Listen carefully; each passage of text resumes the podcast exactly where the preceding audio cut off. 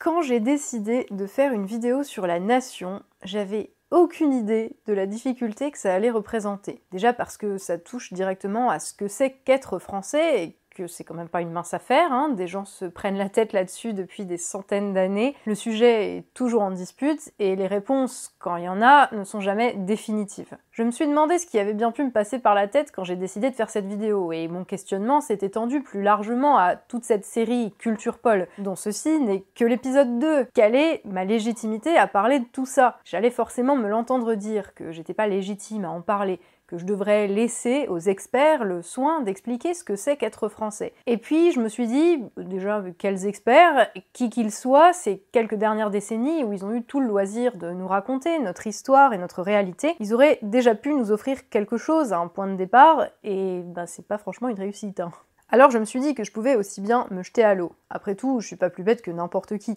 Et puis, au moins, depuis des années que je m'intéresse à la politique, j'ai quand même eu le temps de lire et de m'éduquer sur le sujet. Mais bon, c'est pas parce que tu sais que t'es pas moins légitime que n'importe qui d'autre que ça te donne forcément la confiance non plus. En plus, euh, voilà quoi, épisode 2, euh, on rentre direct dans le vif du sujet, euh, controversé, hein, la, la nation. C'est un terme qui fait peur, sans déconner, j'aurais pas pu choisir autre chose que la nation pour l'épisode 2. Rien que le mot fait trembler euh, la voix de plein de gens et grimper leur tension parce qu'ils euh, ont peur d'être renvoyés à leur propre intolérance, comme si se connaître c'était détester le monde entier. Alors qu'il suffirait qu'ils ouvrent un livre d'histoire pour comprendre l'origine et le sens de ce mot, pour comprendre un peu mieux leur pays et pour se comprendre peut-être un peu mieux eux-mêmes. Parce que t'auras beau retourner le truc dans tous les sens, en tant que Français, la nation, c'est quand même un concept qui nous définit. Et ça, bien plus que dans tous les autres pays. Bah tiens d'ailleurs, rien que le fait de savoir ça, est-ce que ça me rendrait pas un peu légitime à en parler? Allez, envoyez le générique.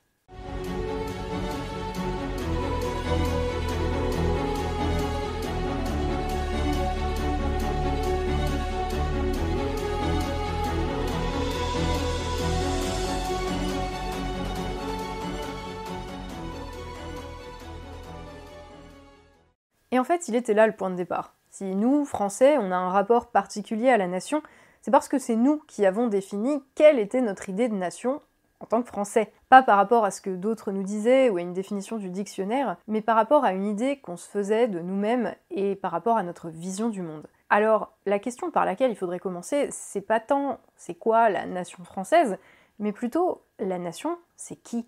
Pour ça, on va revenir un petit peu en arrière. Quand le 20 septembre 1792, les soldats français sous les ordres des commandants Kellermann et Dumouriez, affrontent les troupes prussiennes du duc de Brunswick, l'armée française semble en bien mauvaise posture.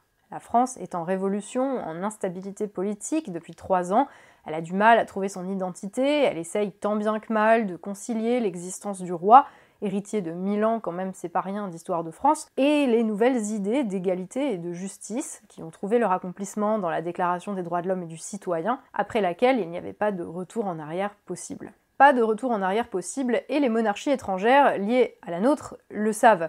Leurs représentants craignent à la fois pour leur régime politique et pour leur statut, et ils ne le savent pas encore, même s'ils doivent s'en douter quand même un peu, pour leur tête. Car si la France abolit les privilèges, déclare les hommes égaux en droit, qu'est-ce qui empêche que cela se passe chez eux et que ça ne mène à un inévitable renversement de la monarchie? En plus, le roi Louis XVI en France a essayé de se barrer un an plus tôt et de rejoindre un bastion royaliste pour organiser une contre-révolution, donc il n'est pas exactement en odeur de sainteté dans la France révolutionnaire, et ça, les Prussiens le savent aussi. Le manifeste de Brunswick du 25 juillet 1792 avait d'ailleurs ouvertement menacé Paris et notre Assemblée nationale de représailles que les généraux, officiers, bas-officiers et soldats des troupes de la ligne française sont tous sommés de revenir à leur ancienne fidélité et de se soumettre sur le champ au roi, leur légitime souverain, que la ville de Paris et tous ses habitants sans distinction seront tenus de se soumettre sur le champ et sans délai au roi, que si le château des Tuileries est forcé ou insulté, que s'il est fait la moindre violence, le moindre outrage à leur majesté, le roi, la reine et la famille royale, s'il n'est pas pourvu immédiatement à leur sûreté, à leur conservation et à leur liberté, elles en tireront une vengeance exemplaire et à jamais mémorable en livrant la ville de Paris à une exécution militaire et à une subversion totale, et les révoltés coupables d'attentats au supplice qu'ils auront mérité. Euh, oui, c'est clairement une menace de massacrer et de torturer la ville de Paris. Oui, c'est. voilà. Et je rappelle qu'à ce stade, on n'a même pas encore essayé de faire une république, ni de faire passer le roi sur le bio. Bio Varenne Non, sans déconner, arrête avec tes blagues pourries sur la Révolution française, c'est pas, pas, possible. En conséquence, le roi Louis XVI est déclaré suspendu de ses fonctions. Mais l'armée prussienne tente de marcher sur Paris au nom du roi pour libérer la famille royale et restaurer l'autorité de Louis XVI. Après la chute de Longwy, c'est Verdun qui tombe le 2 septembre. Oui, c'est pas ma faute si c'est des endroits qui sont chez moi. Et la route vers Paris semble ouverte pour les troupes prussiennes, méthodiques, organisées, face à une armée révolutionnaire jeune, pas forcément hyper bien organisée du coup, et dont surtout c'est le premier vrai combat. Brunswick s'imagine alors, en arrivant sur Valmy, que ça va être encore du tout cuit. Il fait donner l'assaut et s'apprête à la victoire qui restaurera l'ordre royal, dirait-on aujourd'hui l'establishment. Mais ce à quoi Brunswick ne s'attendait pas, c'était ça. Brunswick dirigea sa lorgnette et il vit un spectacle surprenant, extraordinaire. À l'exemple de Kellerman, tous les Français, ayant leur chapeau à la pointe des sabres, des épées et des baïonnettes, avaient poussé un grand cri. Ce cri de 30 000 hommes remplissait toute la vallée. C'était comme un cri de joie, mais étonnamment prolongé. Il ne dura guère moins d'un quart d'heure. Fini, il recommençait toujours, avec plus de force, la terre en tremblait. C'était Vive la nation. Il est nécessaire de revenir ici sur ce que l'on entend par le mot nation. Je ne parle bien sûr ici pas du mot nation en tant que synonyme de pays ou d'État, comme quand on dit euh, l'Organisation des Nations Unies par exemple. Sinon, je parlerais euh, d'État ou de pays. D'ailleurs, les deux sont pas non plus euh, complètement synonymes, mais enfin bon. J'entends ici le mot nation comme un concept chaud et vivant. Contrairement à l'État, qui est une structure juridique qu'on pourrait qualifier de monstre froid, la nation c'est quelque chose de vivant, qui est en mouvement perpétuel, que chaque individu, chaque génération vient enrichir dès lors qu'elle se sent y appartenir. C'est là qu'on va entrer dans la spécificité française, dans la manière d'appréhender, de comprendre le concept. On peut en effet entendre par nation deux choses assez différentes. La première, c'est la nation au sens ethnique, conceptualisée par les philosophes allemands du début du 19e siècle, et notamment Fichte. Cette idée de nation implique que tous les membres d'une même nation partagent des caractéristiques comme la langue, la religion, l'histoire ou euh, les origines ethniques, et que c'est cet ensemble de caractéristiques exclusives, bien défini que tout le monde dans une même nation a en commun qui les différencie des membres des autres nations. Dans cette conception, la nation c'est quelque chose qui s'hérite, qui vient de loin, qui se transmet par le sang et qui ne demande pas le consentement des membres de la nation. Cet héritage est encore aujourd'hui inscrit sur le fronton du Reichstag, le bâtiment du Parlement allemand, où il est écrit Dem deutschen Volke, donc au peuple allemand, sous-entendu de sang allemand. Et il n'y a qu'à voir ce qui est écrit sur le fronton de notre Assemblée nationale, liberté, égalité, fraternité, pour comprendre à quel point notre conception de la nation va différer. D'ailleurs, Assemblée nationale, même le nom de notre Parlement transpire le concept, mais dans sa deuxième définition. C'est la nation au sens civique qui s'inscrit en contre de l'idée germanique de nation au sens ethnique. Cette idée, elle est liée à la Révolution française, issue de la philosophie française du XVIIIe siècle, philosophie des Lumières essentiellement, et elle insiste par contre sur la volonté de tous les membres de la nation de vivre ensemble. La nation au sens civique, au sens français du terme, c'est alors le résultat d'un acte d'auto-définition. C'est le peuple français qui se constitue comme une nation en euh, déclarant une allégeance à cette nation. Ça a l'air un peu théorique dit comme ça, mais du coup je vais vous rapporter une anecdote qui s'est passée en 1789, euh, donc euh, quelques années avant Valmy, et qui illustre bien cette idée. En gros, les députés du tiers-État, donc les députés de 97% de la population française, hein, à part la noblesse et le clergé, se sont réunis en gros pour donner une constitution à la France, parce qu'ils se sont fait virer, c'est toute une histoire, mais bref, il y a les envoyés du roi, de Louis XVI, qui essayent d'aller déloger ces députés du peuple, donc ces députés du tiers-état de la salle de l'hôtel des menus plaisirs où ils sont réunis. Et là, il y a Mirabeau qui répond Allez dire à votre maître que nous sommes ici par la volonté du peuple et qu'on ne nous en arrachera que par la puissance des baïonnettes. Ces députés du peuple, au moment de la Révolution française, s'étaient ainsi constitués en Assemblée nationale. Et ils s'étaient donné pour objectif de ne sortir que lorsqu'ils auraient donné, au moment du serment du jeu de paume, hein, c'était ça l'idée, que lorsqu'ils auraient donné une constitution à la France au nom du peuple français et pour le peuple français. Et là aussi, le terme est parlant. La nation, en France, elle est constituée constituée par une assemblée de représentants du peuple chargée de lui donner un cadre, la Constitution. Alors c'est sûr, hein, l'Assemblée nationale de l'époque, avec les représentants de la nation qui exercent leur droit à légiférer au nom du peuple français et qui s'engueulent aussi pour ça, ça a une autre tronche que l'Assemblée nationale d'aujourd'hui, où ça se prend la tête comme des chiffonniers sur des trucs débiles, où ça s'augmente des indemnités déjà indécentes, quand ça vote pas des lois carrément contre le peuple et que ses membres ne le méprisent pas ouvertement. c'est une autre question. Comme quoi, hein, c'est peut-être pas tant le fait qu'il y ait des représentants élus le problème, mais qui ils servent, ou en tout cas les intérêts de qui ils servent. C'est encore un autre débat. En tout cas, cette idée de la nation française comme concept civique, elle va perdurer dans le temps en France. Ce sera ainsi la vision d'Ernest Renan à la fin du 19e siècle qu'il développe dans sa conférence dont tout le monde a au moins entendu parler euh, à l'école, qui s'intitule Qu'est-ce qu'une nation? et qui est encore une référence en fait pour expliquer ce qu'est la nation française et qui est au programme de la plupart des concours de la fonction publique encore aujourd'hui. Bref, ainsi la nation française, contrairement à la nation germanique du sang, elle, elle inclut tout le monde. Enfin, tout le monde qui veut en être, ce qui n'est pas exactement la même chose. La nation française en tout cas, ce n'est pas une race, ce n'est pas une langue, ce n'est pas une religion, ce ne sont pas des frontières. Car tout cela, comme le dit Renan, ça change dans le temps ou c'est pas forcément vrai. En France, par exemple, il y a euh, plein de langues différentes, donc on peut pas dire que c'est une unité linguistique qui fait la nation française. De même, les frontières, elles évoluent avec les années. On obtient des territoires, on en perd d'autres, donc c'est pas quelque chose qui permet de définir ce qu'est exactement la nation. Ce qui ne change pas en revanche, c'est le caractère donné par la définition moderne du mot, hein, comme une personne juridique constituée par l'ensemble des individus composant l'État. En France, la nation demande un consentement à une autorité suprême qui est euh,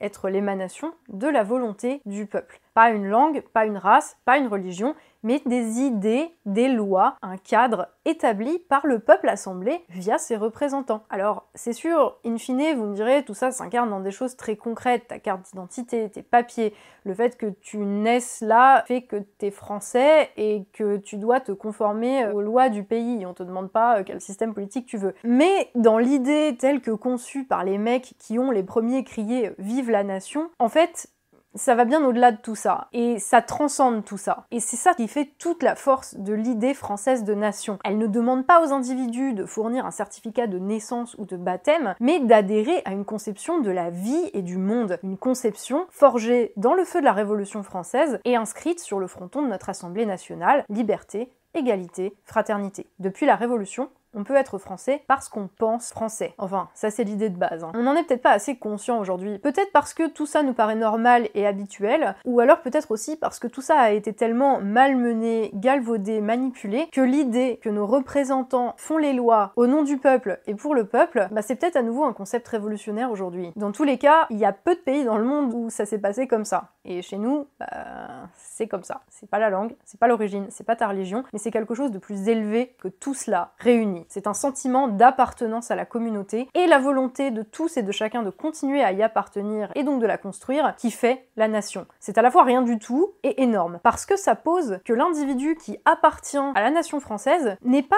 juste un mouton destiné à subir un système vieux de mille ans qu'il n'a pas choisi. Hein, la nation française, ça présuppose que chaque individu a un rôle à jouer dans le champ politique. C'est là qu'on voit que la notion de nation est liée chez nous à quelque chose qui est du domaine de de l'éveil quasi spirituel. Dans la nation française, les individus ne sont plus des sujets, mais des gens qui pensent de manière critique, qui réfléchissent, qui débattent et qui, in fine, sont capables de construire, qui, éclairés et conscients, votent les lois, établissent leur constitution, organisent leur société.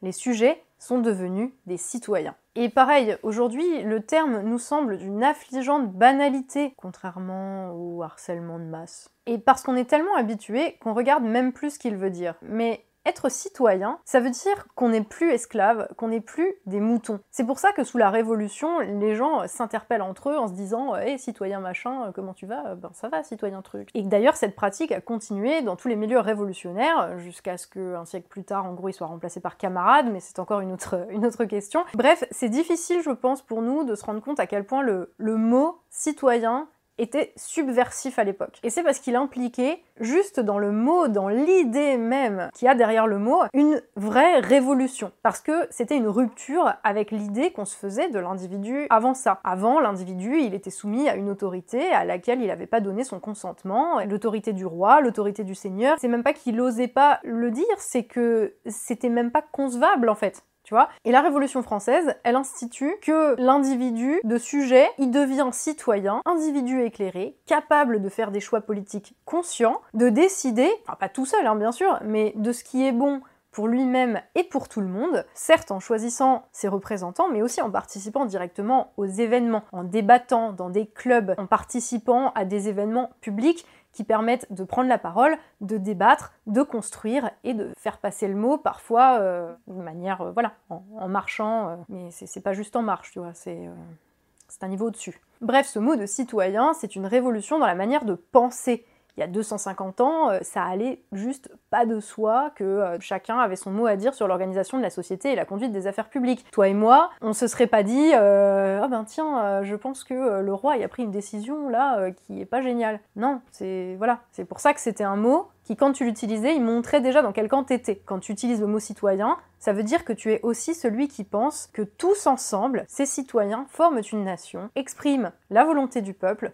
sans s'étendre bien sûr vers l'intérêt général. Citoyen, c'est pas un état passif, c'est un mode de vie et un mode de pensée. Et c'est sûr qu'une fois que les gens se sont éveillés à cela, une fois qu'ils se sont dit ah ben oui en fait on a notre mot à dire là-dessus, il n'y avait pas de retour en arrière possible. Alors tu peux bien rêver à un autre foi fait d'un roi et de ses sujets avec des seigneurs et des paysans où la vie était très simple et où on ne demandait pas aux gens de réfléchir, mais en fait c'est trop tard. Brunswick en 1792 le savait. Et son manifeste et sa marche sur Paris, c'était un peu l'ultime move du désespoir, de celui qui sait que son système est fini, parce que la France a ouvert les yeux et se reconnaît désormais comme une nation, et donc ne peut plus répondre de ce qui va arriver à la monarchie. Après, par rapport à aujourd'hui, c'est clair que c'est à se demander si on n'a pas refermé les yeux pendant quelques dizaines d'années. Hein. Alors, ne me faites pas dire ce que je n'ai pas dit. Bien sûr, je vous parle de ça, mais il ne s'agit pas d'effacer tout ce qu'il y a eu avant, et on en reparlera dans d'autres épisodes de Culture Paul. La France, c'est infiniment plus que le serment du jeu de paume, la bataille de Valmy ou même la Révolution française. Ce sont des centaines d'années avant ça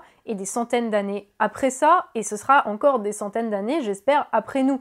Je vous esquisse là que l'un des moments cruciaux, à mes yeux, fondateurs de notre idée actuelle de nation. Parce que pour qu'une nation soit fondée, il faut plus qu'une volonté d'agir sur le présent. Il faut que tous ses membres se sentent y appartenir. Pour Ernest Renan, la nation est plus qu'une conception matérielle du moment présent et une langue ou une religion en commun. La nation pour lui, c'est ce qu'il appelle une âme, un principe spirituel constitué de deux choses qui au final en font une.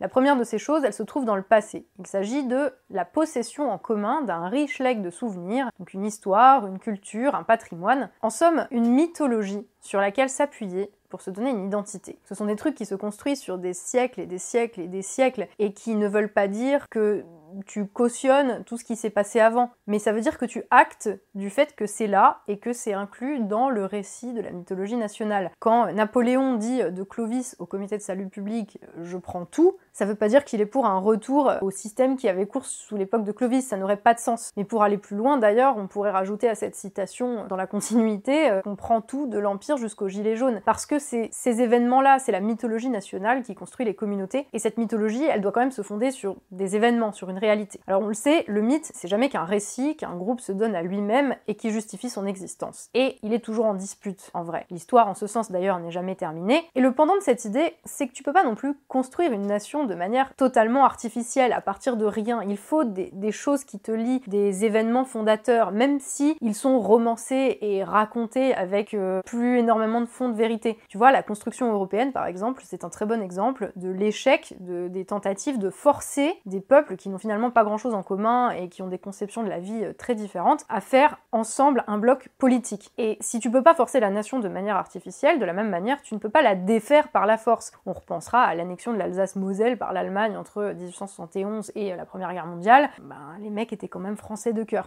Et il y a une deuxième chose qui pour Renan constitue la nation, et cette chose se trouve dans le présent. C'est le consentement actuel le désir de vivre ensemble, une volonté de faire valoir cet héritage, cette mythologie qu'on a reçue et qu'on porte avec nous. Que tous les membres de la communauté revendiquent la volonté de faire perdurer cet héritage commun dans l'avenir. Mais ça, ça implique au moins tacitement un engagement. En gros, pour résumer, pour faire une nation, il faut qu'on ait un vécu partagé, raconté par un récit qu'on a en commun, même s'il est toujours en dispute, et qu'on s'imagine encore faire un bout de chemin ensemble, et donc en étant prêt à s'y investir. C'est ce moment où le peuple, ayant conscience de ce qui le lie, se transcende et se dote d'une organisation politique pour défendre sa vision du destin que les citoyens ont en commun. Oui, ça nécessite de penser sur plusieurs temporalités différentes, mais c'est pas plus mal. Et c'est ça qui fait de la nation française un phénomène qui est fondamentalement politique. C'est cette volonté de vivre ensemble, en ayant conscience de notre unité et qui implique la défense de nos intérêts communs. Comme à Valmy ou Sabre-Clair, les soldats de ce qui n'était pas encore la République, mais qui savaient déjà ce qu'était la France, ont défendu l'intérêt du pays au cri de Vive la nation. Encore une fois, pas l'intérêt au sens ethnique, religieux, linguistique,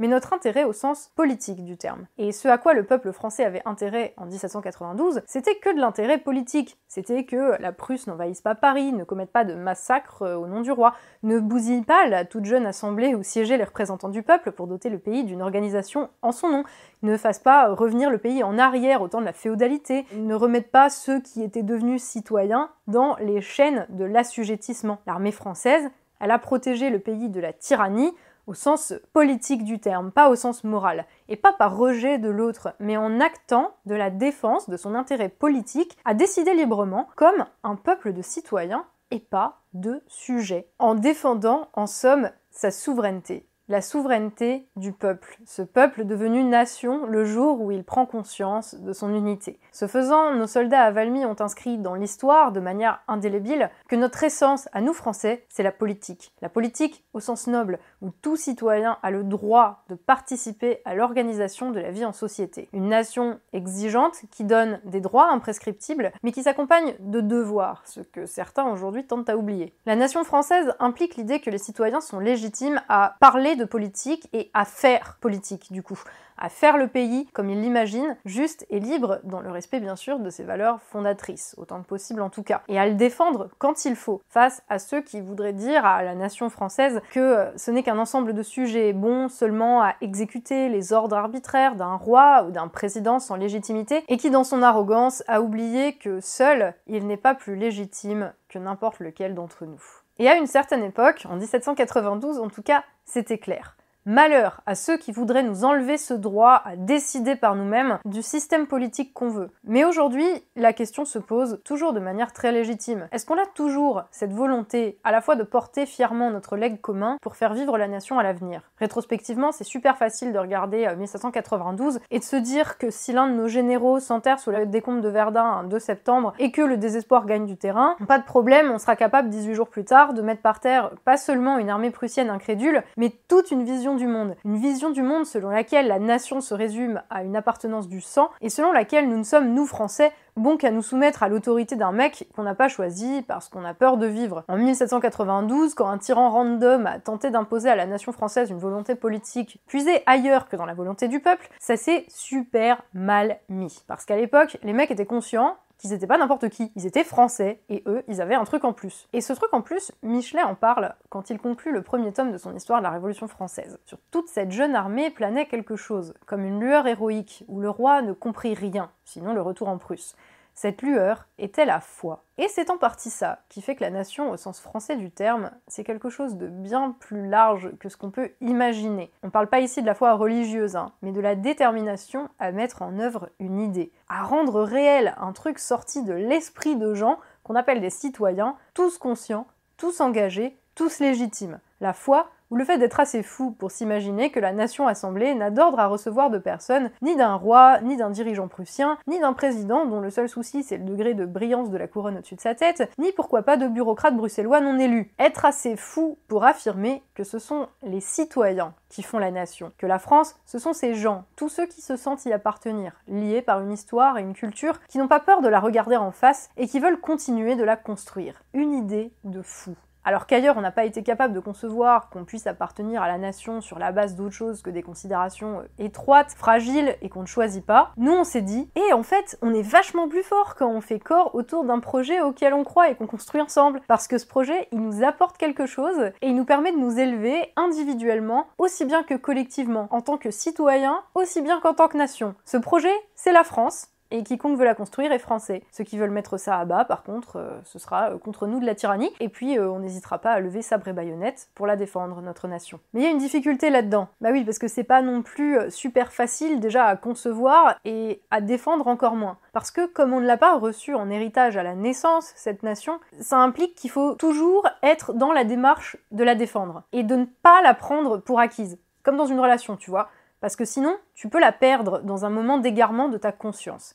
Et ce qu'on a reçu en héritage, en revanche, c'est cette histoire-là, celle du peuple assemblé qui n'a d'ordre à recevoir de personne et qui nous importe de faire vivre sans céder aux sirènes des pleureuses de service qui nous disent que euh, le sort nous est pas favorable et que c'est fini, etc. On est français, gars, et notre destin, nous, on se le crée, on se le raconte, on le réalise et on le fait vivre. À Valmy, on a gagné contre tous les hospices, précisément parce qu'on s'est pas demandé si on était légitime à exercer notre souveraineté en tant que nation. On l'a fait, c'est tout. Ce jour-là, le cours de l'histoire a été changé. Comme toutes les fois où des gens ont accompli quoi que ce soit d'un peu euh, grand ou d'un peu osé dans ce monde, les soldats de l'armée française, investis d'une responsabilité plus grande que celle de leur personne, nos soldats qui ne savaient pas encore qu'ils étaient en passe de rendre les citoyens français maîtres de leur destin, n'ont pas attendu qu'on leur octroie une légitimité venue d'en haut, d'un roi, d'un expert ou de n'importe quel tyran étranger. Ils l'ont prise par eux-mêmes, pour eux-mêmes et pour tous les autres membres de la nation française. La liberté contre la tyrannie, la souveraineté contre l'assujettissement. Sur le plateau de Valmy, un peuple,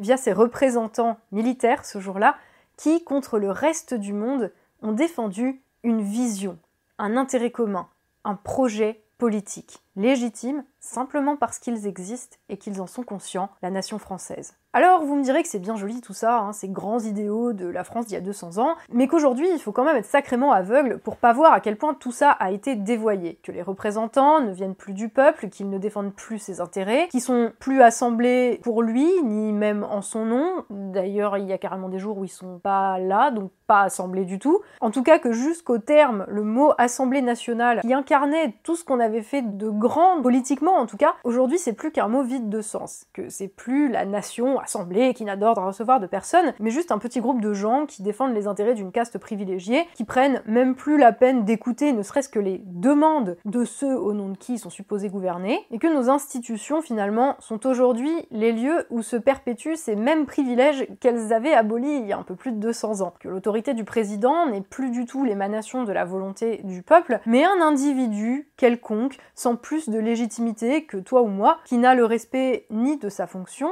ni de son peuple, ni de son histoire, ni de son pays, ni de sa nation, qui, comme un vulgaire Louis XVI, de toute façon, a trop peur de ces gens et espère conserver son pouvoir en gouvernant contre la nation. Et tout ça, je le sais. Et comme vous, je le vois, la nation foulée aux pieds, tout ça, je le vois. Mais Contrairement à ceux qui pensent que ce qu'on appelait autrefois la tyrannie est une fatalité, un état où on est condamné à rester, damné pour l'éternité parce qu'un jour on a décidé de prendre en main notre destin politique, je pense à titre personnel que l'on combat le feu par le feu et la politique par la politique. On n'est pas des sujets, on est des citoyens. Et tout ça vous le savez aussi bien que moi. Vous le saviez quand vous êtes sorti partager un café sur un rond-point un 17 novembre 2018. Vous le savez quand vous tombez d'accord avec votre famille les dimanches où vous bossez pas, enfin ou au cours des apéros Skype où vous parler de ce qui se passe et de la conduite des affaires publiques. Vous le savez quand vous vous engueulez avec vos collègues sur les solutions pour se sortir de là. Vous le savez à chaque discussion politique, même la plus anodine, que vous avez avec n'importe qui.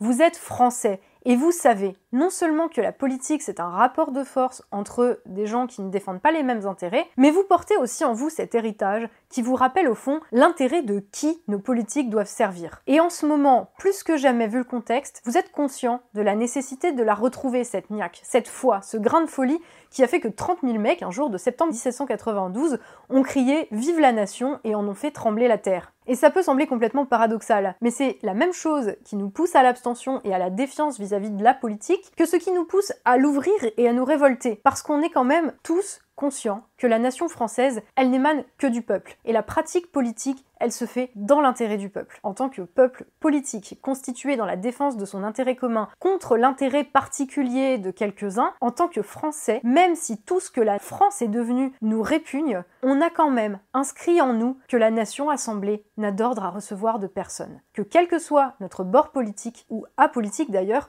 on bouillonne de ce qu'ils nous font à tous, de ce qu'ils font à tout ce qu'on a en commun, et qu'ils piétinent. Parce qu'on porte en nous Valmy, il y a en nous cet instinct qu'ils ne peuvent pas éteindre. Alors, j'ai envie de vous rassurer et de vous dire que c'est bon, vous inquiétez pas, le 2 septembre 1792, la nation française semblait perdue et même pas trois semaines plus tard, le 20 septembre, on a flanqué une grosse déculottée à Brunswick et en plus euh, on a fait réfléchir et voilà tous ceux qui nous menaçaient. Mais je sais que rien n'est écrit d'avance. Je sais que la nation, elle s'écrit, elle se raconte, elle se fait au quotidien. Dans notre pratique politique, de la discussion la plus banale à l'engagement le plus profond et le plus entier. Tout ce qu'on veut, tout ce qu'on pense de bon et de juste pour nous tous, il faut le dire et il faut l'accomplir. Je l'ai dit au début de cette vidéo et je le redis. La nation, ce n'est pas un acquis, c'est un mode de vie. Alors en vrai, les doutes que j'avais, dont je vous parlais au tout début à faire cette vidéo, je les ai surmontés en lisant sur notre histoire, sur ce qui nous lie. Pour accomplir un destin, il faut, comme à Valmy, oublier qu'on va nous dire qu'on n'est pas légitime et se saisir du moment et des grandes idées qui nous rassemblent. Ne pas laisser des autorités extérieures décider de ce qu'on est légitime à faire ou pas. Ne pas s'imaginer qu'un mec quelconque, sorti d'une grande école de commerce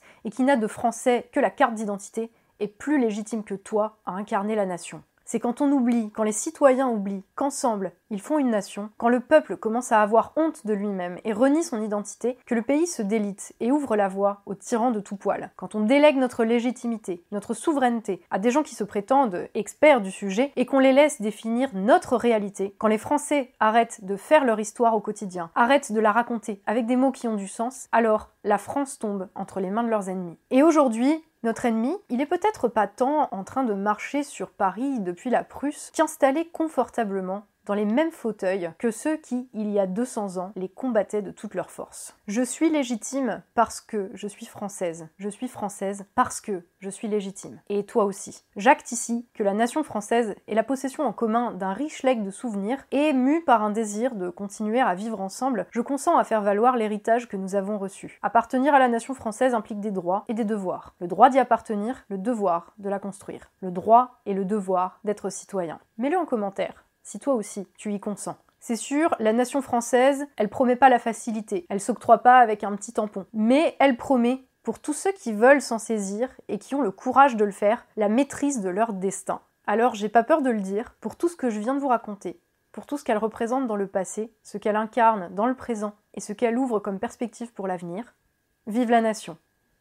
Merci d'avoir suivi ce deuxième épisode de Culture Paul, j'espère qu'il vous a plu, n'hésitez pas bien sûr à, commenter. Et quand je vous dis euh, mettez en commentaire euh, je consens à faire vivre cet héritage que nous avons en commun, euh, je sais pas, pour, sauver quelque chose en tout cas ou pour construire quelque chose, je plaisante pas, hein. je pense vraiment que c'est en, en disant les choses, en commençant par les formuler en tout cas, par formuler ce qu'on veut, qu'on peut donner un corps à ça, qu'on peut leur donner une réalité. Et les mecs à Valmy qui se sont mis à crier Vive la nation comme ça, ils n'avaient pas forcément conscience non plus de ce qui allait se passer le lendemain, de ce qu'ils allaient créer juste en utilisant ces simples termes. Alors on ne peut pas prédire l'avenir. N'empêche que dès lors qu'on commence par formuler quelque chose, par mettre des mots sur une idée, ça lui donne une réalité, ça devient une action. Et c'est fou parce que le lendemain de cette victoire à Valmy, la Convention, donc les représentants élus du peuple français, ont décrété la République et ont donné une réalité matérielle à cette idée de nation. D'ailleurs, c'est la dernière phrase du bouquin de Michelet dont je vous recommande la lecture, pas tant pour son aspect historiographique, même si les faits qu'il raconte euh, sont vrais, mais c'est surtout pour le côté un peu épique de la chose qui fait qu'on le lit plus comme un roman que comme un livre d'histoire parce que c'est super bien écrit et voilà, moi j'aime bien. Donc voilà, je vous recommande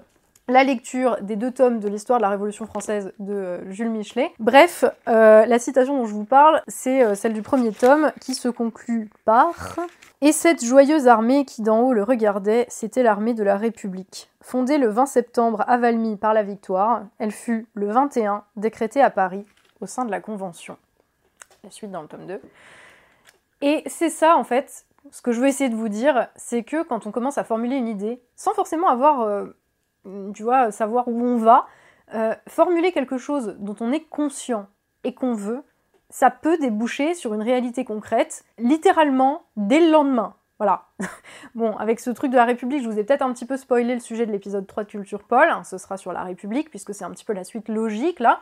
Donc euh, tout ça pour vous dire que si vous donnez votre consentement à l'idée de faire vivre la nation en mettant des mots dessus, on ne sait pas où est-ce que ça peut nous mener. Alors merci d'avoir suivi cette vidéo, n'hésitez pas à la partager autour de vous. C'est important que euh, même si vous n'êtes pas d'accord et que pour vous la nation c'est complètement autre chose, de débattre de tout ça, comme des citoyens, des gens euh, un petit peu éclairés, tu vois, de, nos conceptions de ce qu'est la France, la nation française. Parce que, bah merde, c'est notre pays, il est à nous tous et c'est important de se prendre un petit peu en main en suivant peut-être avec euh, moins de sabres et moins de baïonnettes, l'exemple de nos anciens. Bref, tout ça pour vous dire euh, que si c'est pas déjà fait, abonnez-vous à la chaîne, il y aura d'autres cultures Paul. N'hésitez pas à partager la vidéo sur les réseaux sociaux, où vous pouvez aussi me suivre d'ailleurs sur Twitter, Instagram, Facebook, et euh, j'ai aussi une liste Telegram d'ailleurs. Merci encore à vous d'être là, merci aux tipeurs qui me permettent de faire ce boulot et de pouvoir vraiment creuser les sujets, de pouvoir prendre du recul et d'y réfléchir, parce que bah, mine de rien, ça n'a pas l'air comme ça, hein. c'est une petite vidéo d'une trentaine de minutes a priori, mais ça a demandé plusieurs semaines de taf, de recherche, de lecture,